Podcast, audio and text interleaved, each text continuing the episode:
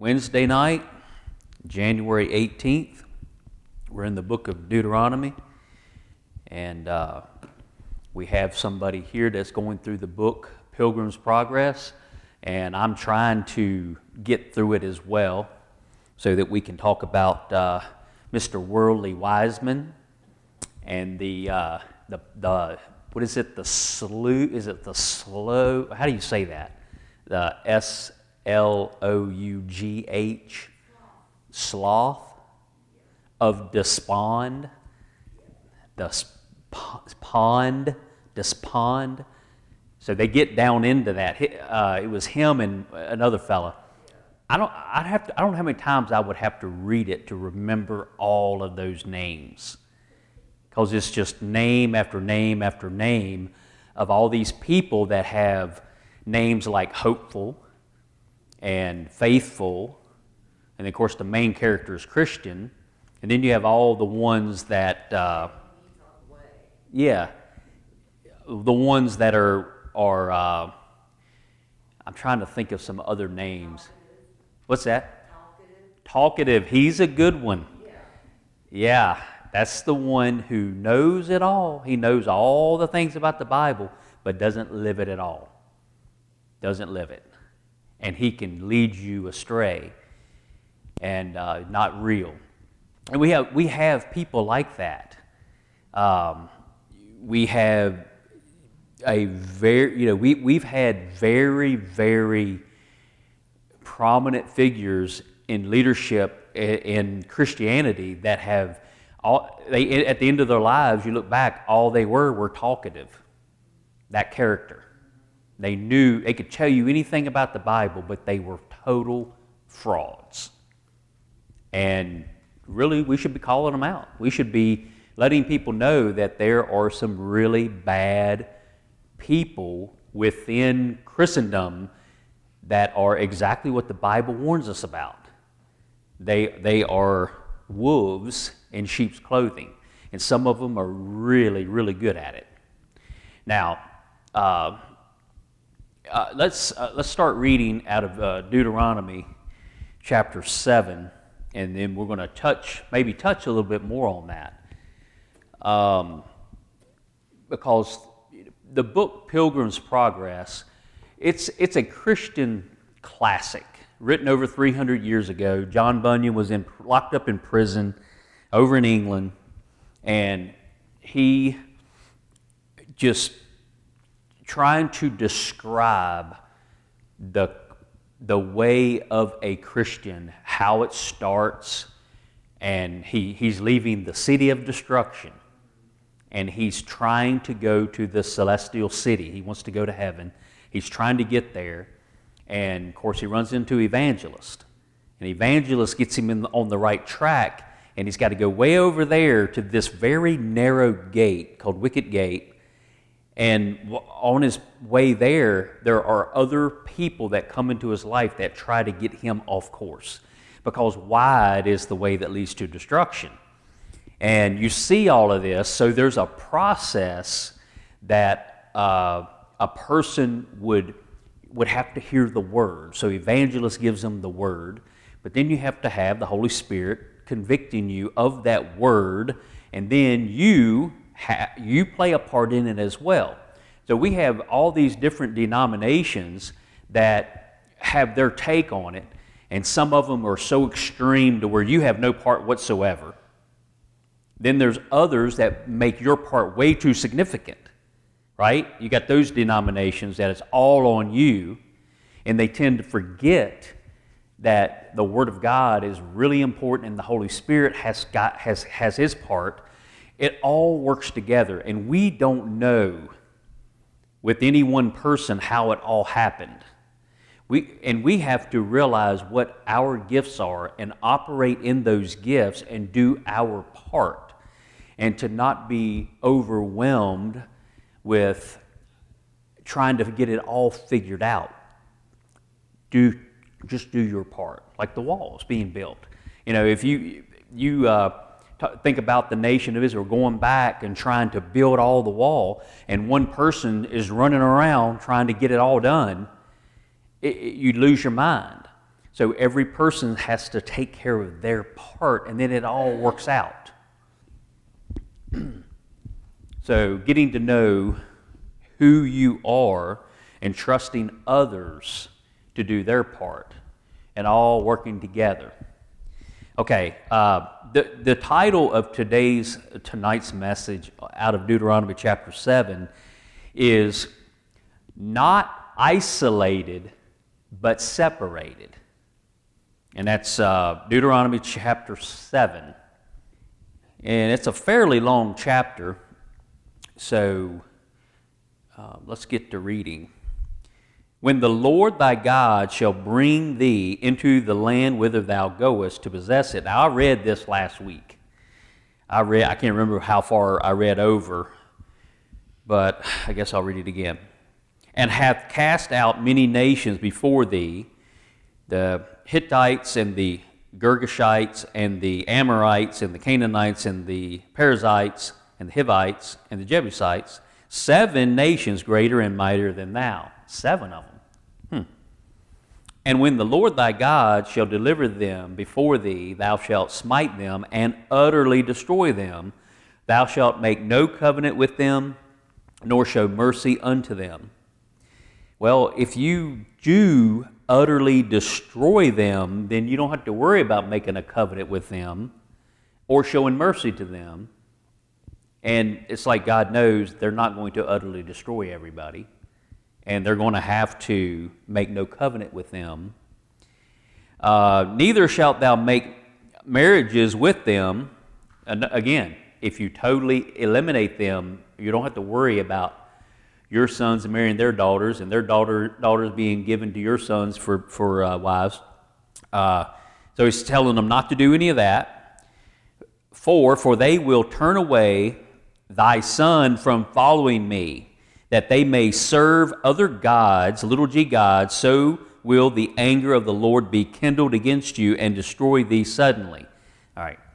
Now, getting back to Joseph and I have been talking a lot about Bible stuff, and he's on YouTube watching all these different people because he's, he's, he's hungry for understanding of the Word of God.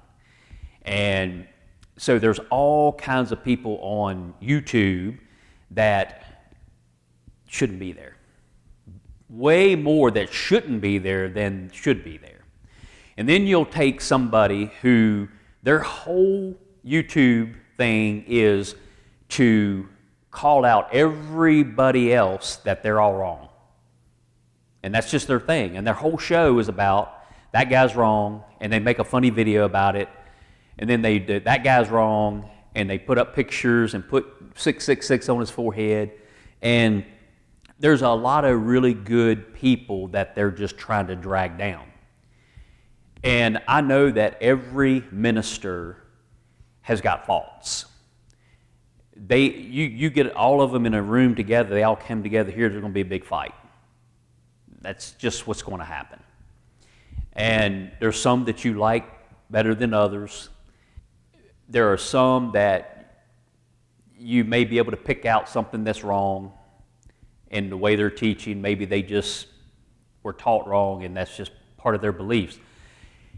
But it might not be anything terrible that would cause them to not be saved. But there are those who are really bad. And sooner or later, they're, they're, they are found out. Okay, now, there's a big thing on it's all grace, it's all about grace, it's all about what Jesus did, and you can do absolutely nothing. Now, for your salvation, that is true. For your salvation. But after salvation, you should be a different person, right? So, those people who are really into no works, no, no law, and you can't judge me, what they want is they want salvation so they won't go to hell, but they want to live a sinful life while they're here and be able to do that and use the Bible as their excuse to be able to do it and say, You can't judge me, and it's all about grace, and I am not bound to the law. Okay? That's true, you're not bound to the law. But shall we continue in sin that grace may abound? God forbid. Absolutely not. If your faith or religion, whatever you want to call it, if it doesn't change you, you need to find a one that does. And the one that changes you is the religion that we find, the faith that we find in the Bible, this Bible that I'm preaching out of. So, you will see something different about you when you are truly born again. When you finally get through that little gate and you go through and that burden falls off, you couldn't do anything to get it off of your shoulders, but it just falls off. And now you're free. Okay. You were being uh, sought after by the devil and his demons trying to keep you from that narrow gate. Even when you get through that narrow gate and you are born again, it's not like, oh, everything's going to be awesome now, so easy. No, now you're a big threat. And you've got a heart to lead other people to that little narrow gate. And all the fiery darts of the devil are going to start to be turned on you. And you need the full armor of God, the whole armor and prayers. Prayers. We got to watch and pray. And prayers are so important for us to be able to get through. And some of us, I don't know if you've, I don't think you've gotten to the part where faithful, they, uh, Christian faithful go into the city Vanity Fair and they are falsely accused and they are taken prisoner and faithful goes to court and they have false witnesses against him, and he's sentenced to be hanged to death. Well, they don't hang him. That would have been too nice and too quick of a way to get rid of him. So he is taken away and he is tortured and he ended, ends up being burned at the stake. Okay? That's faithful. And it was predicted before they ever got to Vanity Fair that one of them was going to have to stand up for their faith and be persecuted for it. Why does the Bible tell us do not make a covenant with worldly people if we can't? You know, we, we, if, if we uh, are not held by the law, we're not, we're not living by the law, why does the Bible constantly warn us don't marry an unbeliever. Don't worship these false gods. Don't do this, don't do that. And some people, I, I get uh, picked on because I say, uh, don't, oh, don't do that, it's dangerous. You know, my kids pick on me. You know, you know how your kids will mock you, you know, just, you know, play the part of, of you, and, and, and they like to say things that you say, and it's funny. And um, you know, my, da- my youngest daughter is really good at it, really good at it. And if you could see her at home talking about the things her mom says, it's funnier when she's talking about her mom than me, of course. But she does me pretty good too. And it's like, oh, it's dangerous. Don't do that. It's dangerous. You know, and she, you know, she's talking about me. Well, that's the negative side of saying, be safe. You know, just be safe. But I'm thinking of the bad things that can happen, and I say, oh, it's dangerous. You could die. Don't get dead. But it'd be better, just, hey, stay alive today. Stay alive. We, we got, you could say you're being negative, but the Bible's got a whole lot of negative in it. Some, some Psalms start out very negative and end really good. Other Psalms start out, start out very positive and end really bad. And we can, we can say, you need to repent, or we can say, you need to believe. It's just different ways of saying the same thing. You know, we, we usually say, turn the light on, We don't say turn the darkness off, but we could. Hey, turn the darkness off, and that means turn the light on. There's all kinds of things that you can think of where you can say it a different way, whether positive or negative. I just want you to understand that the Word of God is telling you don't do this. Most of the Ten Commandments is thou shalt not over and over and over again. Thou shalt not, thou shalt not, thou shalt not. So, if we don't need the direction, why is it in our Bibles? We need the direction that the Bible gives us. 5. But thus shall ye deal with them, ye shall destroy their, their altars and break down their images and cut down their groves and burn their graven images with fire.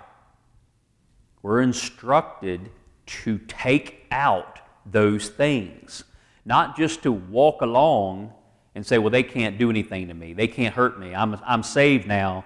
I'm not under the law to have to go do these things.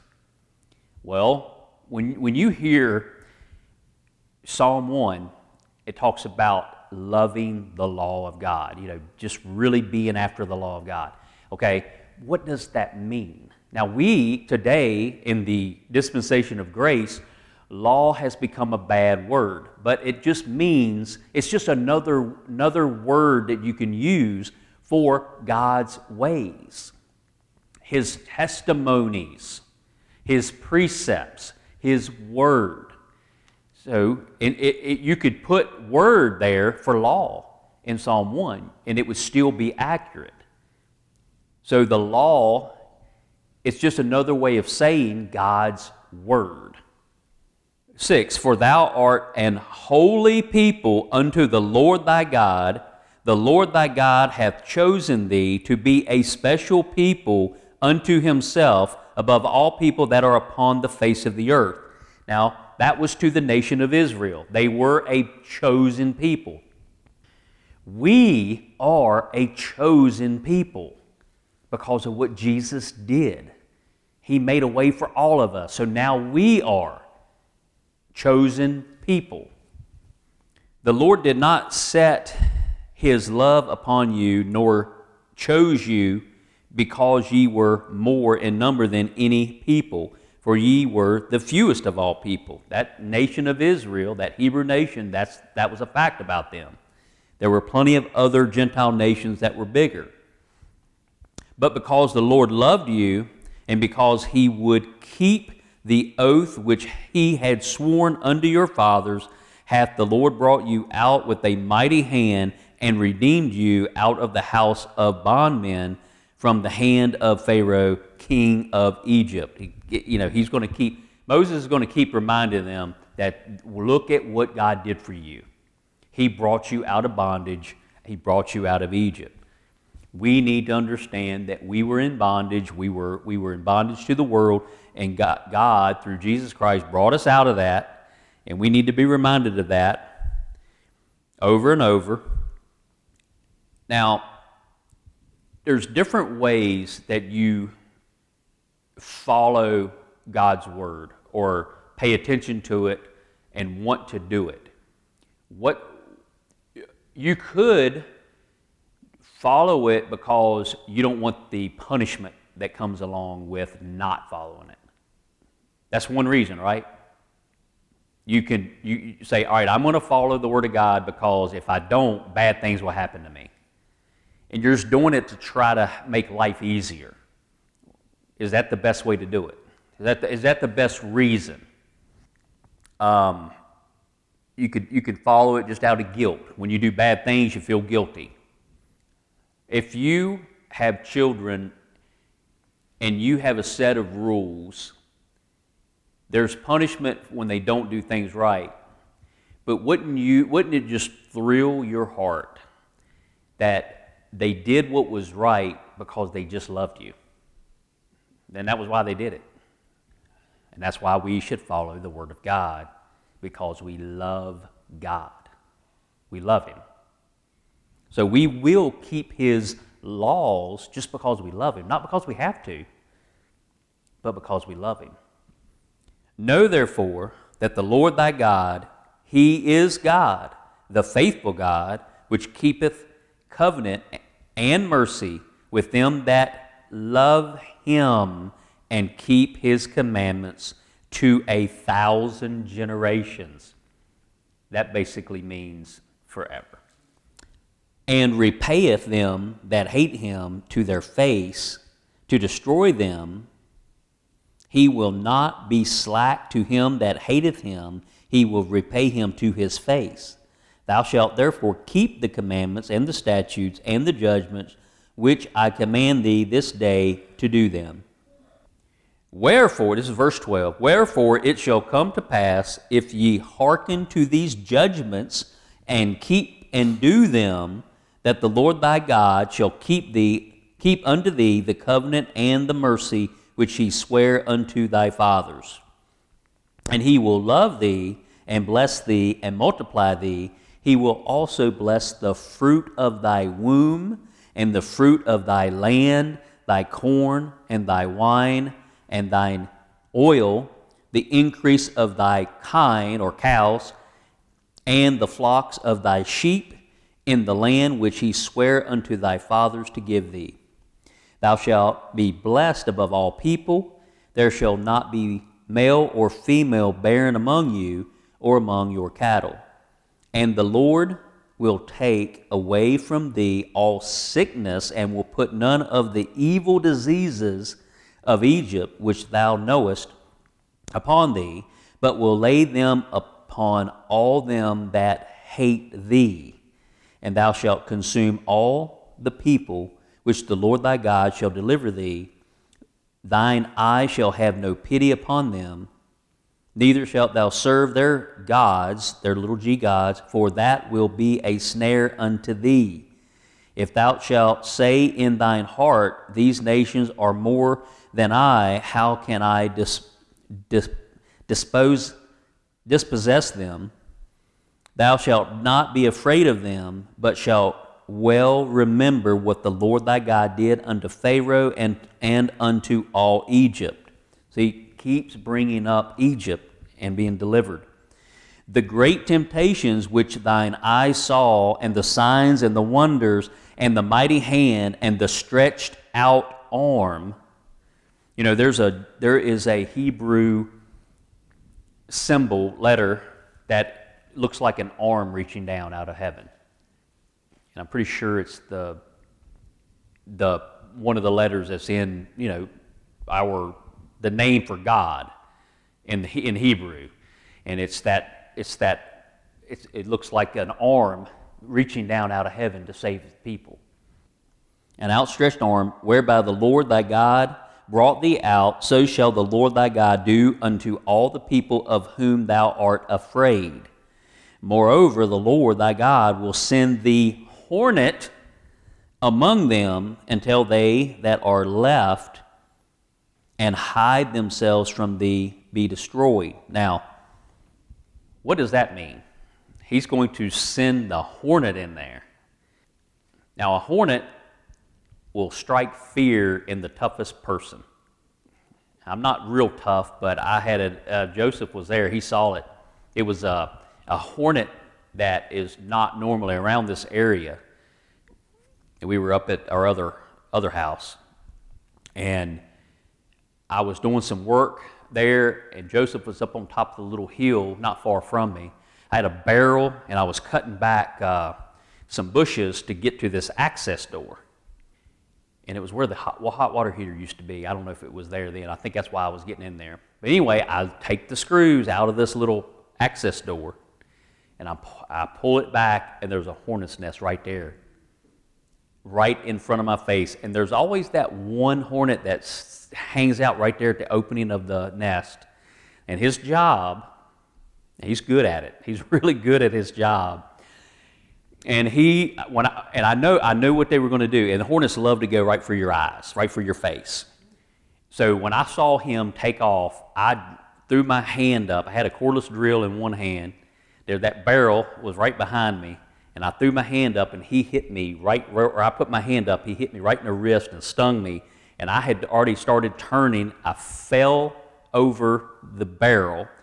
So all those hornets that were about ready to get me flew right over top of me, and then I jumped up and I fell over the little wooden steps.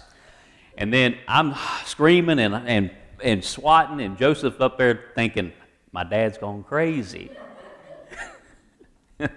and I'm running up and, and I'm trying, I'm swatting, and, he, and he's going over here. They're over there. They're, you know, they're pointing at where they are on me.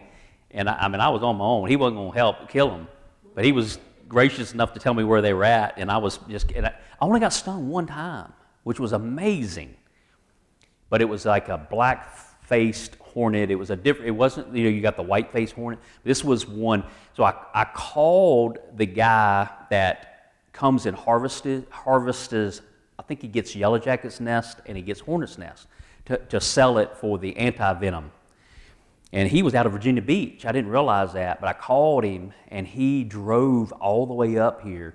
And I'm thinking, if it's some type of paper wasp, because I couldn't figure out what kind of bee it was.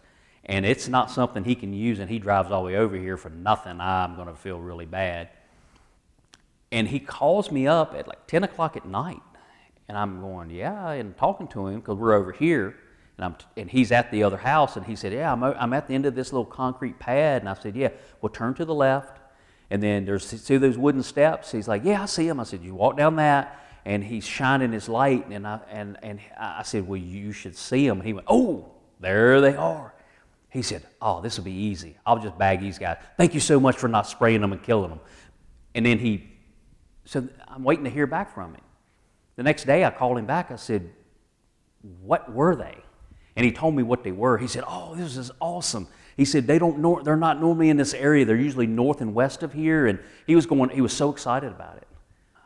I'm like, "Do I get some kind of reward money or something?" No. So, a hornet will scare you to death. I mean, you will run like crazy. So, whether this, I don't think this is a real hornet that God's talking about, but he's going to send something in there that's going to scare your enemies as bad as a hornet will scare somebody.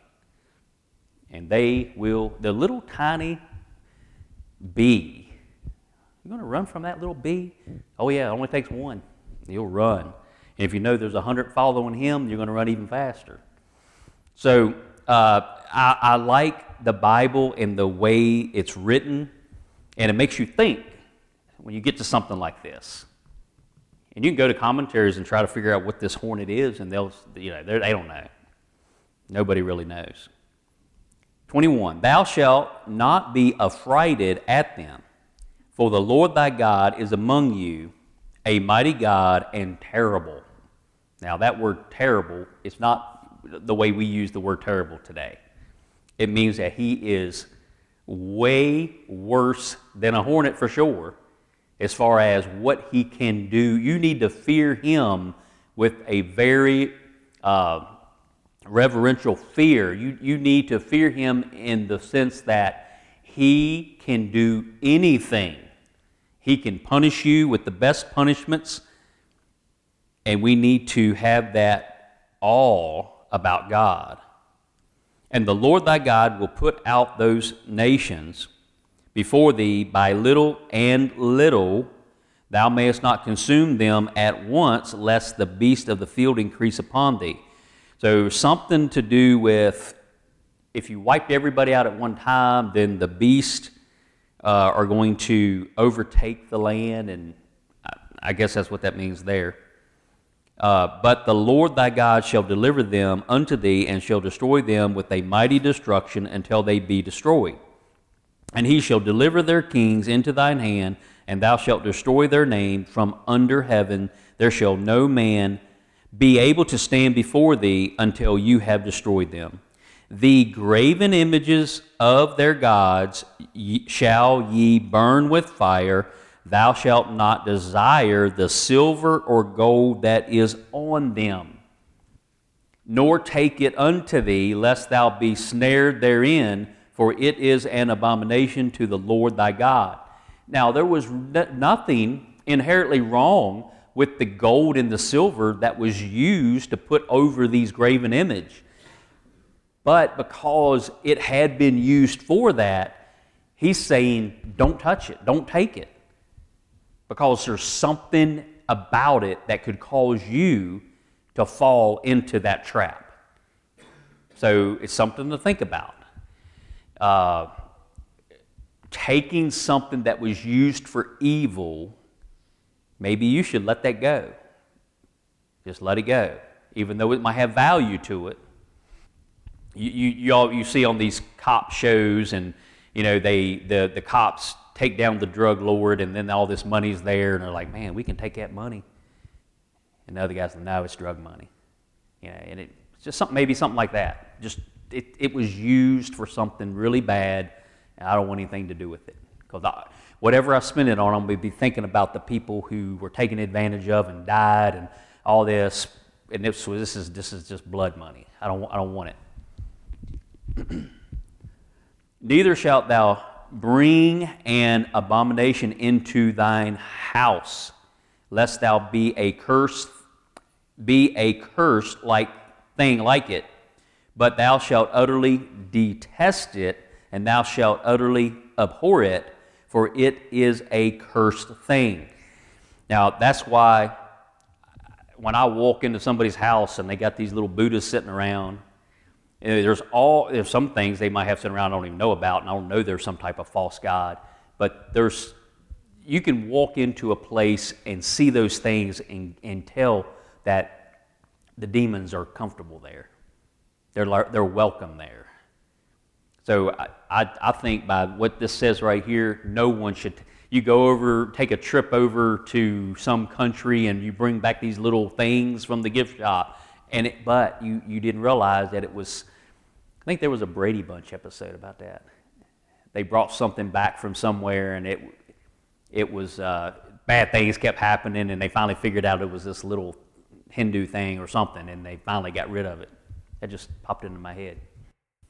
Brady Bunch. What is that? the young people that like, what? yeah, there's actually a lot of young people that know all about it because they, they, they uh, watch a lot of those old shows. Okay, uh, now let's just think about be not we can't isolate ourselves from the world and sin and all that. We can't, we can't, now we could, actually, we could. We could isolate ourselves. But would we be any earthly good with the heavenly things we know if we isolated ourselves? Did Jesus isolate himself from sinners? Not at all. He was known for hanging out with publicans and sinners and eating and drinking with them. But he never, ever said it's okay for them to do the, the things they did that were wrong. And he didn't do anything wrong. so we are to be separate from sinners, not isolated from them, but separate. We should be different.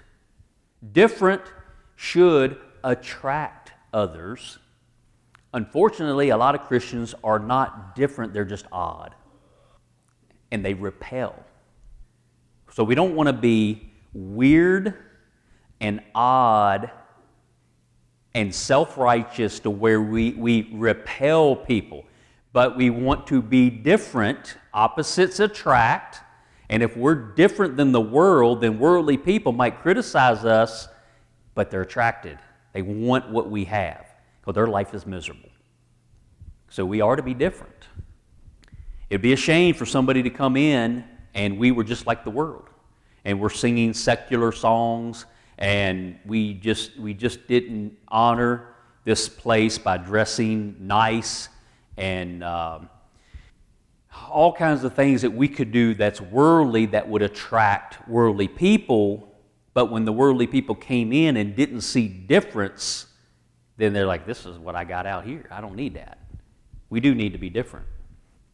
So, with that, with that in your mind, uh, in Jesus, talking about Jesus in Hebrews 7 26 says, For such an high priest became us, who is holy, harmless, undefiled, separate from sinners, and made higher than the heavens. That was Jesus. He hung out with sinners, but he was not part of them. He never got contaminated by sinners. And we we minister to sinners. Next Tuesday, I'll be going back to the jail. And I've been criticized back to the jail to do Bible study, just to make that clear. And it's been a long time. COVID messed it all up, and it's been way too long. But Cameron and I are going back in there this coming Tuesday, and we're going to go in and be with people that have done things so bad that they got locked up for. Now, I could isolate myself from them, but I'm going to go in there, but I'm going to be separate from them as far as whatever worldly things they did to get locked up. I'm not going to hide from them and not minister to them, but I'm not going to let anything that they do corrupt me. I'm not going to get contaminated by going into that place. It wasn't re- hadn't been a really long time since I read this, but this is uh, 2 Corinthians chapter 6, starting with uh, verse 11. And I'm going to go down through uh, chapter 7, verse 1. It's not that many verses. But I read this not that long ago, but this is the place, one of the places in the New Testament talks about us. Now, he's talking to the Corinthians here because this is Second Corinthians. It says, O ye Corinthians, our mouth is open unto you, our heart is enlarged. Ye are not straitened in us, but ye are straitened in your own bowels. Now, for a recompense in the same, and then in parentheses it says, I speak as unto my children, be ye also enlarged. Be ye not unequally yoked together with unbelievers. For what fellowship hath righteousness with unrighteousness? And what communion hath light with darkness? And what concord hath Christ with Belial? Or what part hath he that believeth with an infidel? And what agreement hath the temple of God with idols? For ye are, for ye, each and every one of you, me too, for ye are the temple of the living God. As God hath said, I will dwell in them and walk in them, and I will be their God, and they shall be my people. Does that sound familiar? Wherefore, come out from among them, and be ye separate, saith the Lord, and touch not the unclean thing, and I will receive you. And will be a father unto you, and ye shall be my sons and daughters, saith the Lord Almighty. Having therefore these promises, dearly beloved, let us cleanse ourselves from all filthiness of the flesh and spirit, perfecting holiness in the fear of God. Now, if we to be cleansed, we are told to be cleansed from all filthiness of the flesh and the spirit. Why is it telling us to do that if we don't need to be reminded that this is what God expects. And then when we go to try to change ourselves, because it says right here that you need to cleanse yourselves of filthiness, and somebody says, well, you're adding works to salvation. No. I got saved way back there, and now I've realized that the more I read the Word, the more enlightened I am and the more convicted I am that there's still some things in my life that aren't quite right, and I need to cleanse myself because the Word says it right here. I'm not trying to get saved all over again. I've already been saved, but now I'm instructed to be different than the world, and I'm seeing things in my life that need to be different, and I'm doing that because the Word of God says so. The more I read the Word, the more I know. Because now, there, there are times when, when you see water in the Word of God, water. Sometimes you're told to clean something with the water. That's the Word of God. Then there's times where you are instructed to drink the water. That's the Spirit of God. Jesus told the woman at the well, He didn't say, pull that water up and wash yourself with it. He said, drink it and you'll never thirst again. The water that I can give you, you know, he's, the water she pulled up out of that well could keep you uh, from being thirsty for just a little while. But the water that I give you, you'll never thirst again. And that's the Holy Spirit that he was able to give her. So remember that when, it, when, it, when you see water and it has to do with cleansing, that's the Word of God. And then water for drinking, that's the Spirit of God. Now, we've got about, we started late. So now I'm going to go to Psalm 1. Now, if you know that psalm, it's very, very short, so there's no reason to be scared. It's only, what, six verses. Blessed is the man that walketh not in the counsel of the ungodly. Notice it says, walketh not. Why are you being so negative? Nor standeth in the way of sinners, nor sitteth in the seat of the scornful. But his delight is in the law of the Lord and in his law doeth he meditate day and night. Now, that word meditate has been messed up in modern vocabulary. I mean, the way we think of meditate, when you, when you see that word today, you think of somebody doing yoga. But this, is, this word meditate, if you was to go back and look at the Hebrew, and it would be like a cow chewing the food up, swallowing it, then regurgitating and chewing it up a little more we, we, that's, that's how we're supposed to take the, we're supposed to eat the word. And not only just eat it, but, uh, you know, regurgitate a little bit, chew on a little more, and so we can really digest it good. That's what a cow does. Over, and I think they do it multiple times. That's, I, I was told, told that. I didn't look that up to verify, but I was told that by somebody I, I trust from a long time ago that that's what the word meditate. When we meditate on the Word of God, that's the way we're supposed to do it. And he shall be like a tree planted by the rivers of water that bringeth forth his fruit in his season. Now,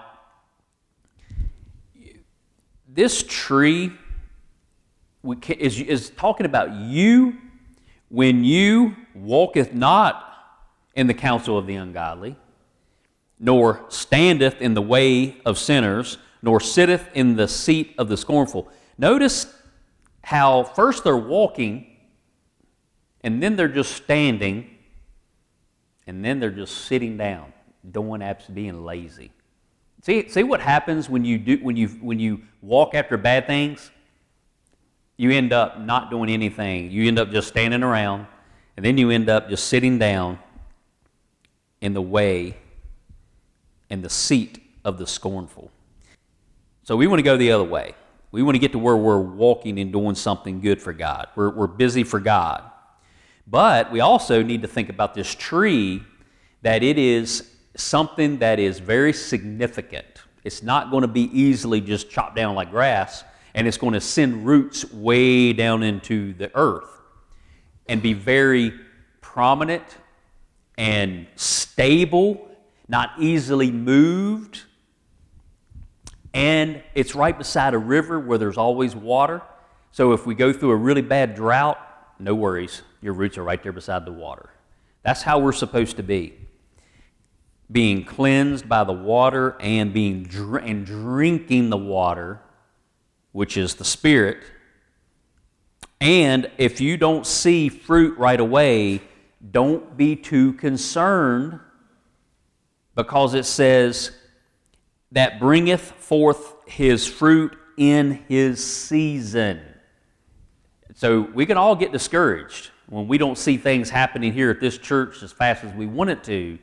But if you believe the Word of God, you live it, you are wanting to be a person that's separated from sinners, you might get criticized from all kinds of different directions for being godly, But if you stand like this tree is there, it is there, deep roots in the Word of God and in the Spirit, then finally you'll see the fruit of it.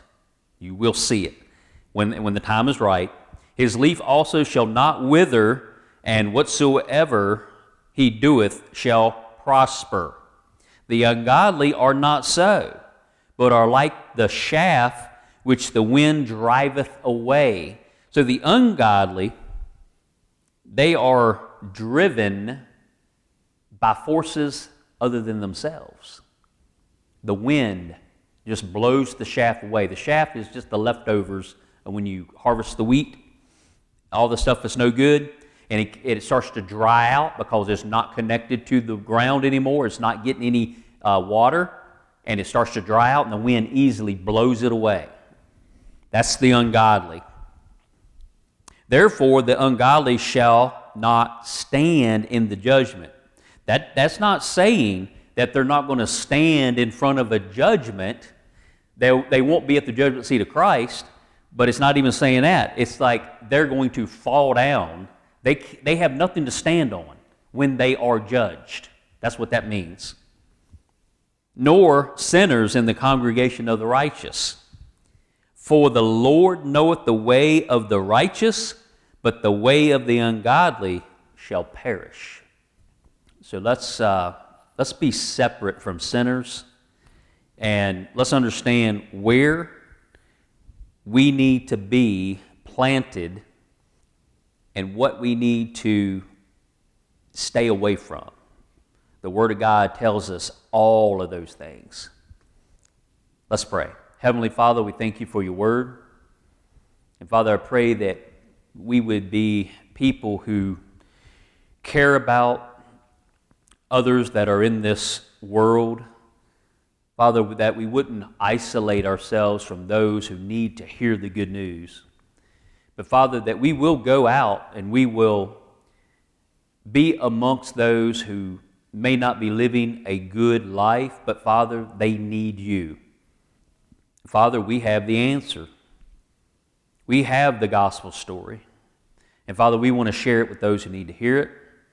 But Father, as we live in this world, walking around in this body of flesh, and Father, with demons and the devil always wanting to shoot his fiery darts at us, Father, I pray that we would read the Word of God, be cleansed by it, that we would know what not to do and things that we should do, and know that we have a, a, a wonderful God Father, you, you brought the children of Israel out of bondage, out of Egypt. And Father, we remember that.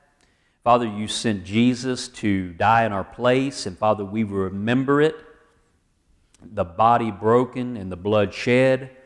And Father, we have been, give, been given freedom.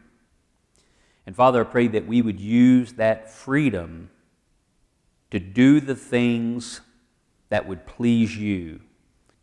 And Father, I pray that each and every one of us will follow your commandments and your laws and your statutes, not because we're supposed to, but because we love you. In Christ's name we pray. Amen.